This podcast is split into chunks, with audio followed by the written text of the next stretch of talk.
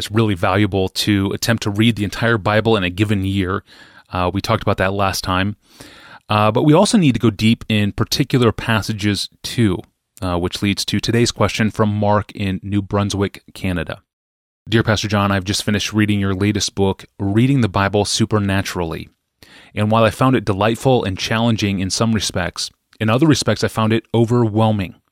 Some of the deeper methods you mention in the book, like sentence diagramming and arcing, seem to be very time consuming, and I'm wondering how to incorporate some of these into my already very busy life.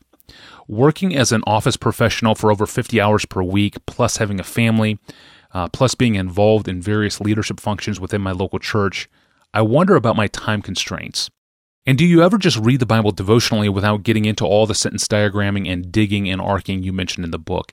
Is there a more common approach you take in your daily devotional reading each morning? The answer is yes. Yes, I do read the Bible devotionally like that. I think I understand what you mean, like that, every day without getting into the actual diagramming and arcing on paper or online, although once you've done enough analyzing of that sort over the decades, it happens fairly automatically in your head. And yes, there is a way that I approach the scriptures daily in this more devotional fashion. In fact, there's a five minute video over at desiringgod.org called APTAT, a strategy for daily Bible reading. I just saw it yesterday, and so it'll be there probably whenever you listen to this. And all you have to do is type into the search uh, APTAT, A-P-T-A-T, a strategy for daily Bible reading. So I'm not going to go into those details again here. What I think will be more helpful here is to paint a biblical picture that might inspire a kind of radical engagement with the Bible for the purposes of radical living for Christ. You know, my goal in writing that book and in everything I've ever done with regard to the Bible, my goal is not to produce a lot of Bible nerds, but a, a kind of Christian or a kind of Christians who are so deep and unshakable in their convictions about eternal reality that they are not blown over by the winds of trouble and don't simply float you know, mindlessly along, conforming to the currents of contemporary culture, but use the Bible to become like oak trees. That's one image you might use from Psalm 1, like strong trees planted by streams of, of water that stand in the, in the winds of adversity and, and give shade to people and bless people.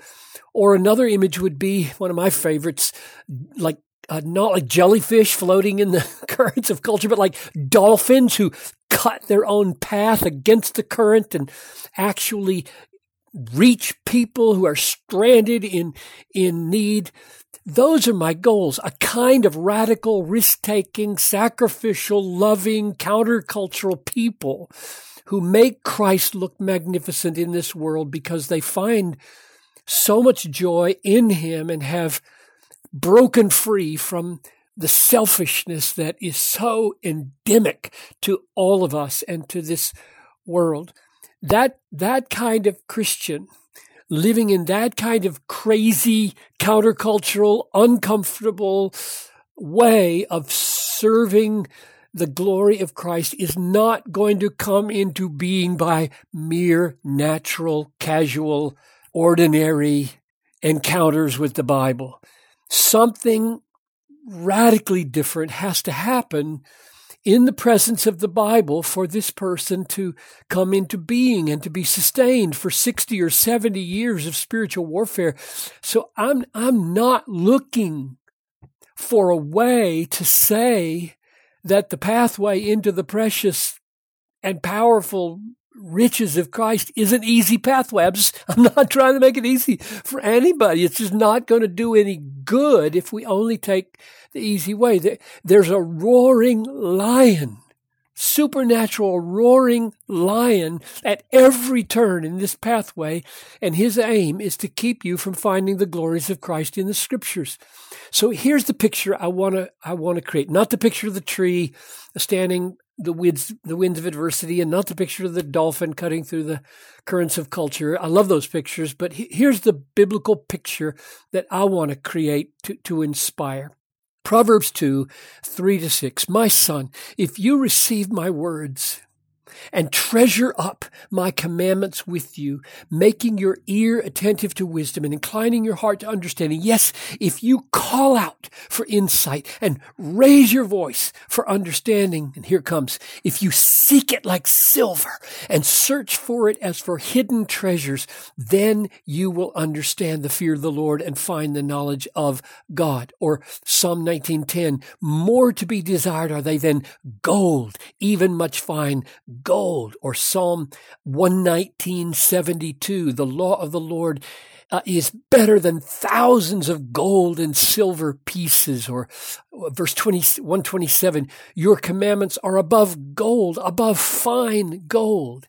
So here's the picture. Suppose you discovered that a thousand years ago your backyard was a burial ground for the greatest treasures of that bygone world.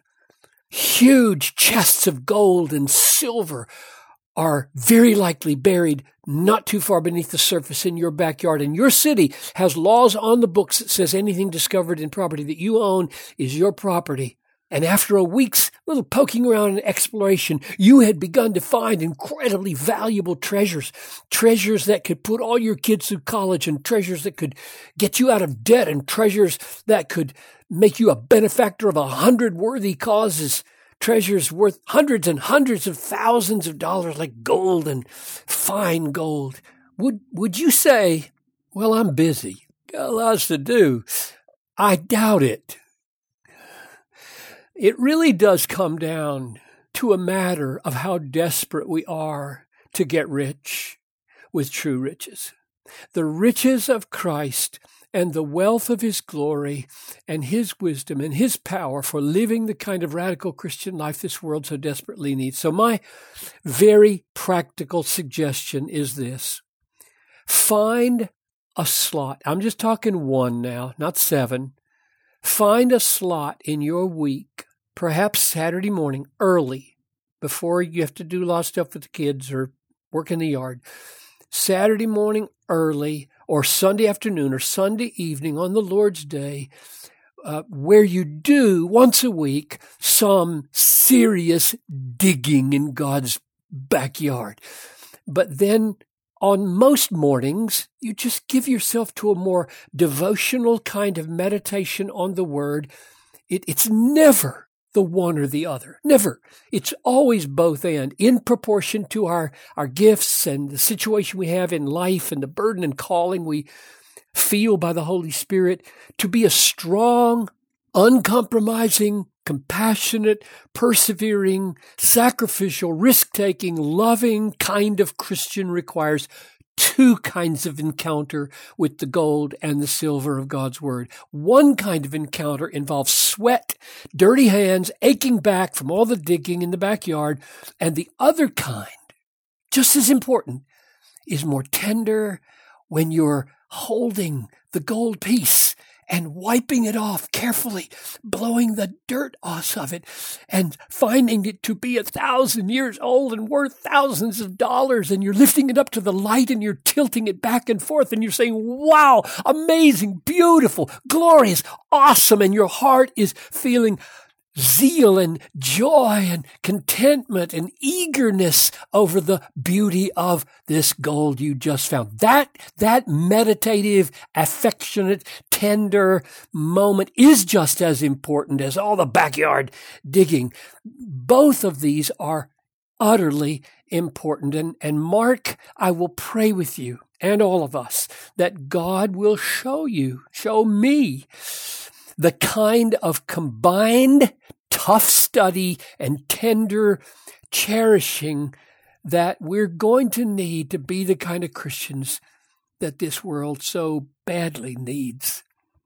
Yeah, amen. Thank you, Pastor John, for helping us carve out time to study Scripture in depth in the midst of the bustle of daily living. I really appreciate that perspective and uh, for the way you explain Bible study in its preciousness and what it should be to us. And thank you for listening and making the podcast part of your week. You can subscribe to our audio feeds and search our past episodes in our archive. You can reach us by email with a question of your own, even questions that relate to how to how to study the Bible deeply in the middle of a busy life. You can do all that through our online home at desiringgod.org forward slash ask Pastor John. I am your host, Tony Reinke, and we will see you back here on Friday.